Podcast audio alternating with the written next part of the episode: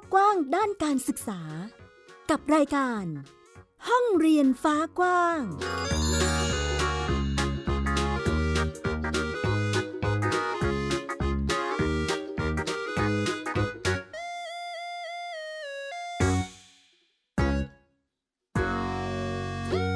สวัสดีค่ะ ต้อนรับเข้าสู่ห้องเรียนฟ้ากว้าง กลับมาพบกับมิวอัยดาสนศรีเช่นเคยค่ะ ที่นี่ www.thaipbspodcast.com นะคะ หรือฟังผ่านแอปพลิเคชันของเรา Thai PBS Podcast ดาวน์โหลดได้ทั้งระบบ iOS แล้วก็ Android ค่ะ วันนี้ยังคงมีประเด็นด้านการศึกษามาให้ได้ติดตามกันเช่นเคย วันนี้นะคะเราจะพูดถึงประเด็นเรื่องของการคัดกรองเด็กยากจน แล้วก็ยากจนพิเศษค่ะ ตอนนี้กรุงเทพมหานครก็เริ่มคลิกออฟแล้วสำหรับการคัดกรองเด็กๆ กลุ่มนี้ เพื่อที่จะจัดสรรเงินอุดหนุน แล้วก็แก้ไขปัญหาเด็กหลุดออกจากระบบการศึกษา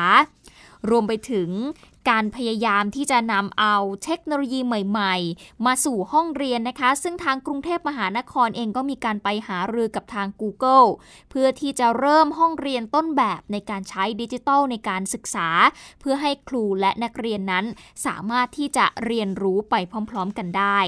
และประเด็นสุดท้ายค่ะก็คือ การรู้เท่าทันเรื่องของการล่วงละเมิดทางเพศ วันนี้นักจิตวิทยา มีวิธีการให้ความรู้และการป้องกันตนเองให้ปลอดภัยจากการโดนล่วงละเมิดทางเพศ จะเป็นอย่างไรไปติดตามกันค่ะ ไทย PBS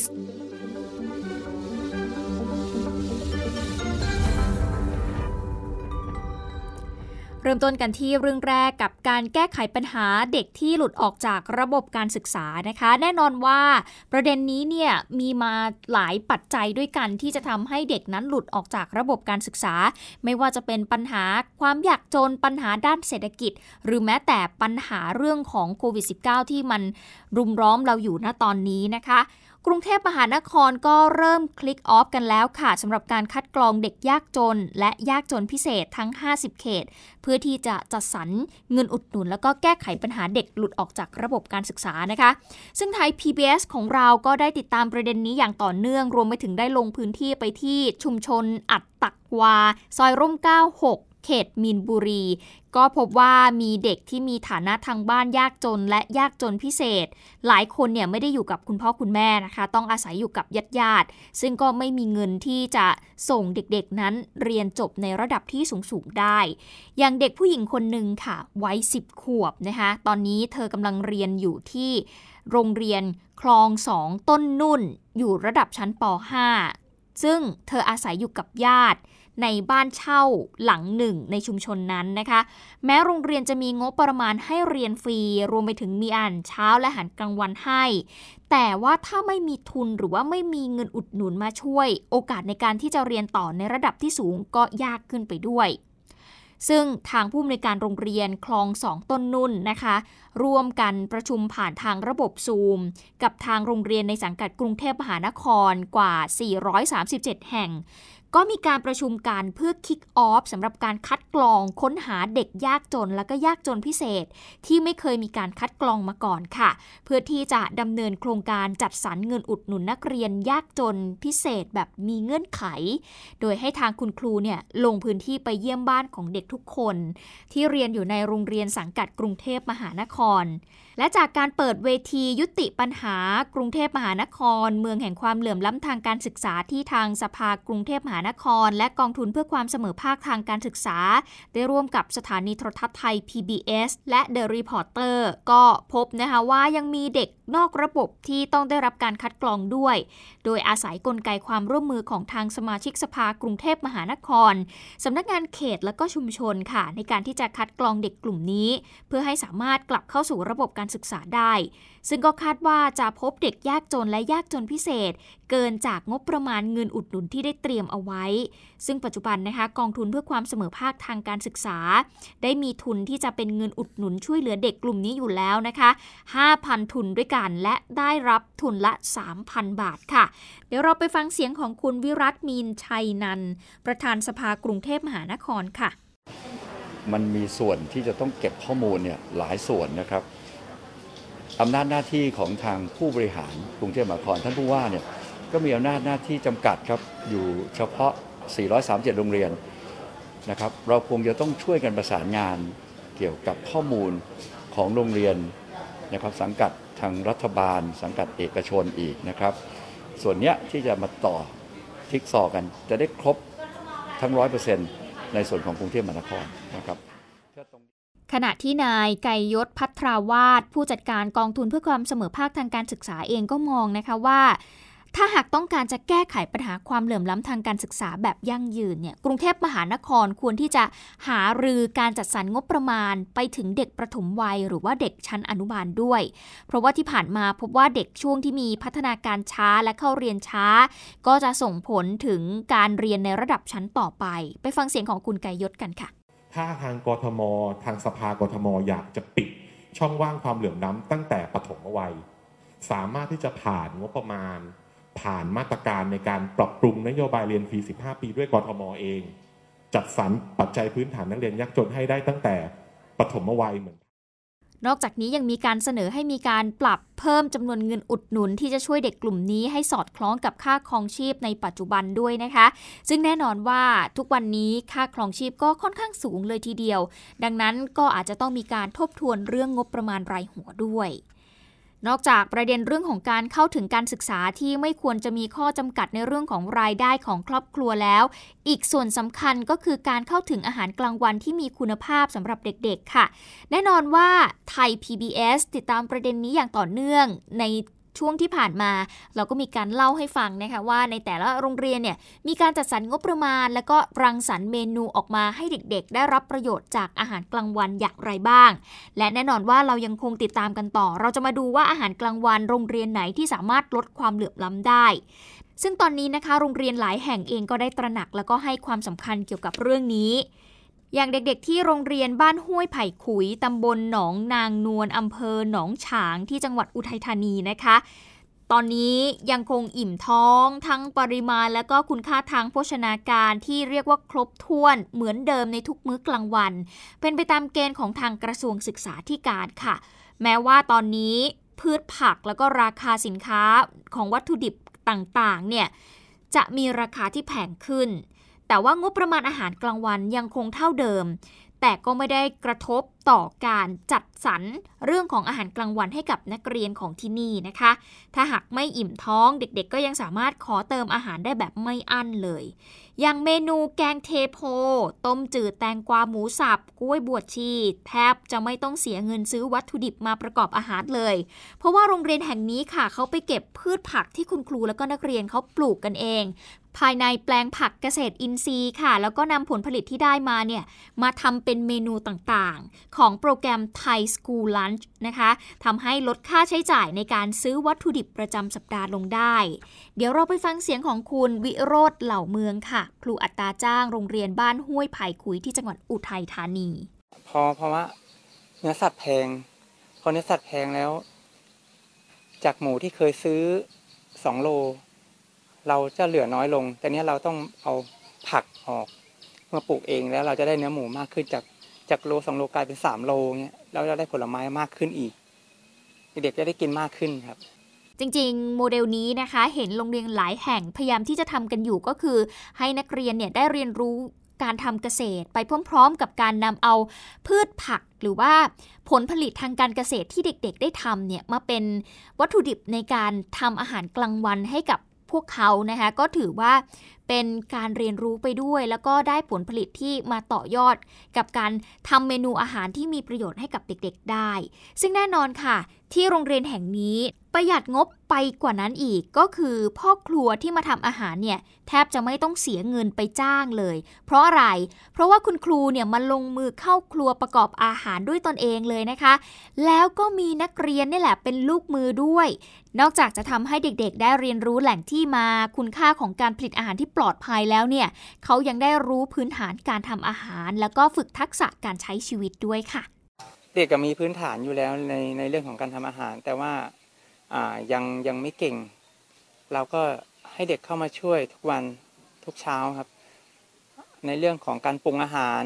การการทำวัตถุดิบ ตั้งแต่เริ่มเริ่มตั้งแต่เก็บ เก็บไปแล้วไปล้าง ไปหั่น ไปปรุงครับ เด็กจะทำทุกขั้นตอนครับสอนค่ะ อย่างเมื่อเช้าไปถามว่าทำไมต้องรอให้หมูสุกก่อนอะไรเงี้ยเขาก็บอกว่า หมูสุกช้า ผักสุกเร็ว ต้องรอให้หมูสุกก่อนค่ะเพราะว่าเรื่องนี้หนูก็เรียนมาแล้วพอเราได้เรียนมาแล้วพอเรามาปฏิบัติจริงก็เหมือนได้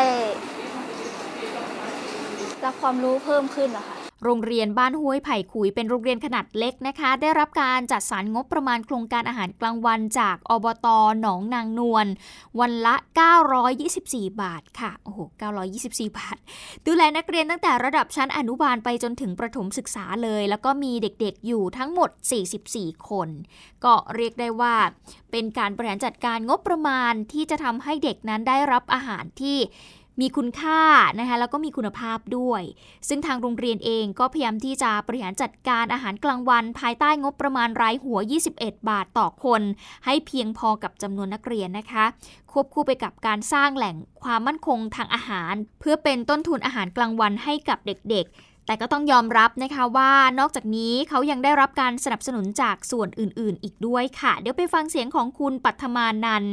อิสริยพานันครูชำนาญการพิเศษโรงเรียนห้วยไผ่ขุยค่ะ นับเป็นความโชคดีของที่โรงเรียนนะคะ คือคุณครูที่นี่ทุกคนร่วมแรงร่วมใจ แล้วก็กรรมการสถานศึกษาเอาใจใส่ แล้วก็ผู้ปกครองก็เข้ามามีส่วนร่วมด้วย ในการที่จะทำแปลงเศรษฐกิจพอเพียง แล้วก็คุณครูทุกคนที่เนี่ยก็คือ ทุกคนก็เอาใจใส่ดูแลในการที่จะช่วยลดต้นทุนต่างๆ เพื่อที่ให้เด็กของเราได้อิ่มท้อง มีอาหารครบห้าหมู่ นอกจากอาหารมื้อกลางวันยังส่งต่อไปยังมื้ออื่น ๆ ให้กับนักเรียนได้นำกลับบ้าน ไปทานที่บ้านได้ด้วยนะคะ ก็เป็นการแบ่งเบาภาระค่าใช้จ่ายให้กับผู้ปกครองค่ะ ส่วนงบอาหารกลางวันก็เป็นกองทุนหมุนเวียนนะคะ แล้วก็ต่อยอดเป็นทุนการศึกษาให้กับนักเรียนได้ในทุกๆ ปีด้วย สิ่งที่เราควบคุมไม่ได้คือเรื่องของนโยบายต่างๆ แต่สิ่งที่เราควบคุมได้พี่มองว่าเราจะบริหารจัดการโรงเรียนเราเนี่ยในพื้นที่ตรงเนี้ย กับเด็กเรากับโรงเรียนของเราเนี่ยจะบริหารยังไงให้อยู่ได้ โรงเรียนอะยึดตามแนวทางเศรษฐกิจพอเพียงมาเป็นเวลาต่อเนื่อง แล้วจังหวะพอดีมันก็เลยมาตอบโจทย์แต่สิ่งที่เห็นสิ่งที่ทำอยู่เนี่ยทำมาหลายปีแล้ว การบริหารจัดการงบที่มีอยู่อย่างรู้คุณค่า แล้วก็มีแนวทางในการจัดการอาหารกลางวัน โดยการให้นักเรียนนั้นมีส่วนร่วม แล้วก็ใช้ระบบพึ่งพาตนเอง ก็ทำให้โรงเรียนนี้สามารถที่จะก้าวข้ามข้อจำกัดของงบประมาณนำไปสู่การจัดมื้ออาหารกลางวันที่สะอาด ปลอดภัย มีคุณค่า และก็โภชนาการที่ครบถ้วน ส่งเสริมให้เด็กๆ นั้นมีสุขภาวะที่ดี และมีพัฒนาการเติบโตสมวัย ในขณะเดียวกันไม่ว่าครอบครัวของเด็กจะยากดีมีจนยังไงนะคะ การที่ได้มากินอาหารกลางวันที่โรงเรียน ด้วยเมนูเดียวกัน โภชนาการเหมือนกัน คือจุดหนึ่งค่ะที่จะช่วยลดความเหลื่อมล้ำในการเข้าถึงอาหารที่มีประโยชน์สำหรับเด็กทั่วประเทศได้ นี่ก็เป็นอีกหนึ่งต้นแบบนะคะที่โรงเรียนพยายามที่จะบริหารจัดการงบประมาณที่ได้มาให้เหมาะสมแล้วก็ พอเพียงนะคะ นอกจากนี้ไม่ใช่แค่รออย่างเดียว เขายังหาวิธีอื่นๆ ในการที่จะบริหารจัดการอย่างเช่นที่เล่าให้ฟังนะคะ ปลูกผัก เอง สามารถใช้ผลผลิตที่เด็กๆ ปลูกนั้นมาเสริมกันเข้าไปอีก นอกจากนี้ก็ต้องหาผู้สนับสนุนที่จะมาช่วยในเรื่องของการสนับสนุนในด้านอื่นๆนะคะเพื่อที่จะให้เด็กๆนั้นเขาสามารถรับประทานอาหารและมีมื้ออาหารกลางวันที่ดีแบบนี้รับประทานได้ในทุกๆวันค่ะ ตามรายการของชัย PBS Podcast ได้ทาง www.thaipbspodcast.com แอปพลิเคชัน Thai PBS Podcast หรือฟังทาง podcast ช่องทางอื่น ๆ Spotify SoundCloud YouTube Google Podcast Apple Podcast และ Podbean เราต้องยอมรับจริง ๆนะคะว่าตอนนี้การศึกษาของเรานั้นต้องทำควบคู่กันไปกับการพัฒนาของเทคโนโลยี และเราก็ต้องนำเทคโนโลยีใหม่ๆเนี่ยเข้ามาเสริมในการเรียนรู้ของเด็กๆ เพื่อให้เขานั้นสามารถก้าวได้ทัน ยุคทันสมัยนะคะ คุณผู้ฟังล่าสุดค่ะผู้ว่าราชการกรุงเทพมหานคร คุณชัดชาติสิริพันธ์นะคะได้มีการเข้าไปหารือความร่วมมือ กับทางบริษัท Google ประเทศไทยจำกัดนะคะ ซึ่งหลังจากที่มีการประชุมกับทางบริษัทเรียบร้อยแล้วนะคะ เราก็จะมาพูดถึงเรื่องของการสร้างความร่วมมือแล้วก็การสนับสนุนด้านการศึกษากับทาง Google Education หรือว่าบริษัท Google ที่ทำด้านการศึกษาค่ะ ในการที่จะนำเทคโนโลยีเนี่ยมาเพิ่มประสิทธิภาพการเรียนรู้ในห้องเรียน โดยเป้าประสงค์นะคะ ก็จะมุ่งไปพัฒนาในเรื่องของอสามมิติด้วยกันก็คือนักเรียนนั้นสามารถที่จะเรียนรู้ด้วยตนเองได้มากขึ้น ผ่านระบบออนไลน์หรือว่าการเชื่อมโยงต่างๆ เป็นการลดภาระของคุณครูค่ะ ถ้าหากทุกอย่างเป็นดิจิทัลนะคะ คุณครูก็จะสามารถทำงานเอกสารได้รวดเร็วมากยิ่งขึ้น สามารถประมวลผลตรวจสอบประสิทธิภาพของโรงเรียนได้ดีขึ้น ผ่านทางดิจิทัลแพลตฟอร์มค่ะ การนำเทคโนโลยีเข้ามาเป็นส่วนหนึ่ง ก็จะช่วยเพิ่มประสิทธิภาพของโรงเรียนในกรุงเทพมหานครได้ ซึ่งวันนี้นะคะ ทางผู้ว่าเองก็ได้มีการพูดถึงโครงการห้องเรียนต้นแบบค่ะ ที่จะใช้ระบบดิจิตอลเนี่ยอย่างเต็มรูปแบบเลยในการที่จะให้แท็บเล็ตกับนักเรียน ระบบการเรียนออนไลน์ก็จะมีคลาวด์ที่จะเป็นการแชร์ข้อมูลนะคะ ครูและก็นักเรียนเนี่ยสามารถที่จะเข้าถึงทรัพยากรต่างๆ ได้มากขึ้น โดยจะมีการเก็บข้อมูลร่วมกันกับทางนักวิจัยค่ะ เพื่อให้ได้ข้อมูลที่เป็นประโยชน์ แล้วก็สามารถนำมาวิเคราะห์ต่อได้ โดยจะเริ่มห้องเรียนต้นแบบก่อน 1 ห้องนะคะ ในระดับชั้นประถมศึกษาของทางกรุงเทพมหานคร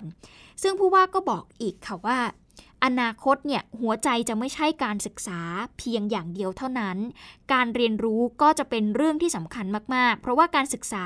คือหลักสูตรที่เราเตรียมให้เด็กค่ะ แต่สุดท้ายเด็กต้องรู้ที่จะเรียนรู้ด้วยตนเอง ฉะนั้นโรงเรียนไม่ได้มีหน้าที่แค่เตรียมหลักสูตรเท่านั้น แต่ต้องเตรียมระบบนิเวศที่เด็กๆ สามารถที่จะเรียนรู้ได้ด้วยตนเอง ซึ่งก็ต้องมีการปรับเรื่องของการเข้าถึงข้อมูล เข้าถึงองค์ความรู้ ปรับวิธีคิดวิธีการสอนของครูรวมไปถึงเตรียมบรรยากาศให้เหมาะสมด้วย ซึ่งเรื่องนี้นะคะก็เป็นความอีกหนึ่งความก้าวหน้าในการที่จะพัฒนาโรงเรียนให้ก้าวไปข้างหน้าแล้วก็สามารถใช้ประโยชน์จากเทคโนโลยีใหม่ที่มันมีอยู่บนโลกของเราณตอนนี้นะคะ คุณผู้ฟังก็ถือเป็นอีกหนึ่งแนวทางที่ถ้าหาก ห้องเรียนต้นแบบนั้นสามารถที่จะพัฒนาและใช้ได้จริง ๆ เต็มรูปแบบเนี่ยก็น่าจะขยายออกไปยังห้องเรียนอื่น ๆ ได้อีกมากขึ้น แล้วก็ต้องติดตามกันนะคะว่า ความร่วมมือในครั้งนี้จะเป็นอย่างไรและเป็นประโยชน์ต่อการศึกษาไทยของเราอย่างไรบ้างค่ะ ติดตามข่าวสารและความเคลื่อนไหวของไทย PBS Podcast ได้ทาง Facebook, YouTube, Instagram และ Twitter เพียงเซิร์ชคำว่าไทย PBS Podcast ปิดท้ายกับอีกหนึ่งประเด็นสำคัญค่ะ คุณผู้ฟังเป็นเรื่องราวที่เราจะต้องปลูกฝัง ให้องค์ความรู้แล้วก็ให้วิธีการสำหรับเด็กๆ ในการที่จะเอาตัวรอด หากเขากำลังเผชิญอยู่ในสภาวะที่ไม่ปลอดภัย อย่างประเด็นเรื่องของการโดนล่วงละเมิดทางเพศภายในโรงเรียนก่อนหน้านี้ เราน่าจะได้เห็นข่าวคราวกันบ้างแล้ว ที่อาจจะมีคุณครูที่ทำอนาจารเด็กบ้าง หรือว่าเด็กๆ อาจจะโดนล่วงละเมิดทางเพศ ในโรงเรียนในรูปแบบแบบอื่นๆที่เกิดขึ้น วันนี้ค่ะ ไทย PBS นะคะจะพาเราไปติดตาม ความพยายามในการให้ความรู้แล้วก็วิธีการป้องกันการล่วงละเมิดทางเพศในโรงเรียน ผ่านวิธีการต่างๆ เหล่านี้ค่ะ ซึ่งเป็นพฤติกรรมการเข้าหาเด็ก เพื่อที่จะละเมิดทางเพศของบุคคลที่เคยเกิดขึ้นจริงในสังคมนะคะ เรียกว่าเป็นตัวอย่างกรณีศึกษาการกลุ่มมิ่ง หรือว่าการเตรียมพร้อมที่จะล่วงละเมิดทางเพศ ที่ทางวิทยากรเนี่ยนำมาสอนให้กับเด็กนักเรียนในระดับชั้นมัธยมศึกษาปีที่1-6โรงเรียนเทพบดินจังหวัดเชียงใหม่ค่ะ ได้เรียนรู้แล้วก็ได้ทำความเข้าใจ รวมไปถึงรู้จักวิธีการป้องกันตนเองด้วยนะคะ ซึ่งแน่นอนอย่างที่บอกไปว่าทุกวันนี้เรามักจะเจอเหตุการณ์ในลักษณะของการที่เด็กๆนั้น โดนล่วงละเมิดจากจากคุณครูเอง จากเพื่อนเอง หรือจากรุ่นพี่หรืออะไรก็แล้วแต่ที่มันเกิดขึ้นในโรงเรียน ก็เจอบ่อยมากในสังคม ซึ่งเด็กอาจจะไม่สามารถหาทางออกหรือเลี่ยงที่จะไม่ไปปรึกษาพ่อแม่ผู้ปกครองรวมไปถึงผู้ใหญ่ได้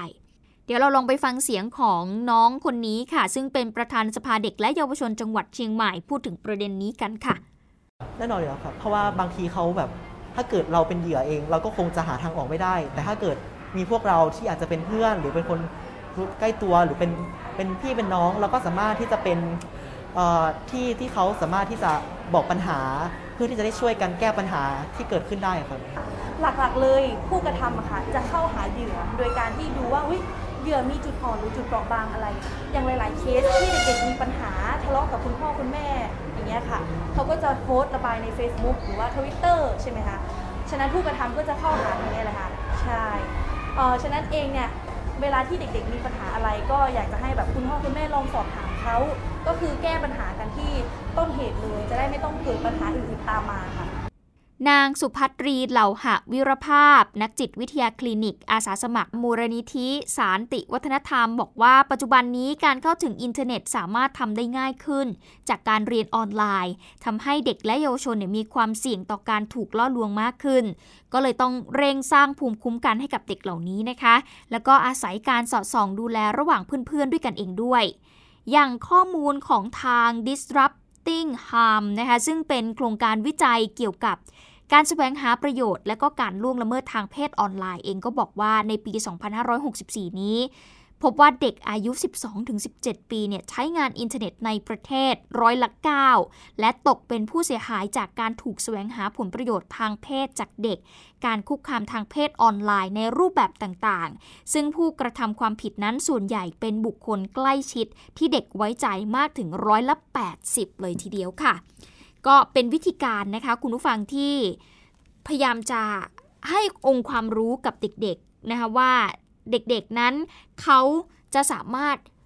มีองค์ความรู้และสามารถดูแลตัวเองอย่างไร และแก้ไขปัญหา เวลาที่เขาเจอเหตุการณ์แบบนี้อย่างไรบ้างนั่นเองค่ะ และนี่ก็คือทั้งหมดนะคะที่นำมาเล่าแล้วก็พูดคุยให้คุณผู้ฟังได้ติดตามรับฟังกัน ซึ่งก็ถือว่าเป็นความคืบหน้าในหลาย ๆ ด้านทีเดียวค่ะ ที่พยายามจะผลักดันให้ ระบบการศึกษาหรือแม้แต่การเข้ามา ในระบบแล้วได้รับการดูแลเป็นอย่างดีอย่างเรื่องของอาหารกลางวันหรืออะไรก็แล้วแต่นะคะ แล้วก็การพัฒนาที่จะทำให้เด็กๆ นั้นเขาสามารถเข้าถึงการเรียนรู้ได้ทุกที่ทุกเวลาแล้วก็ใช้เทคโนโลยีอย่างเกิดประโยชน์ วันนี้ก็นำมาเล่าให้ฟังค่ะ ติดตามก็ได้ใหม่ในครั้งหน้านะคะ วันนี้อัยดาไปก่อน สวัสดีค่ะ ติดตามรายการได้ทางเว็บไซต์และแอปพลิเคชันของไทย PBS Podcast Spotify SoundCloud Google Podcast Apple Podcast และ YouTube Channel ไทย PBS Podcast Thai PBS Podcast View the world via the voice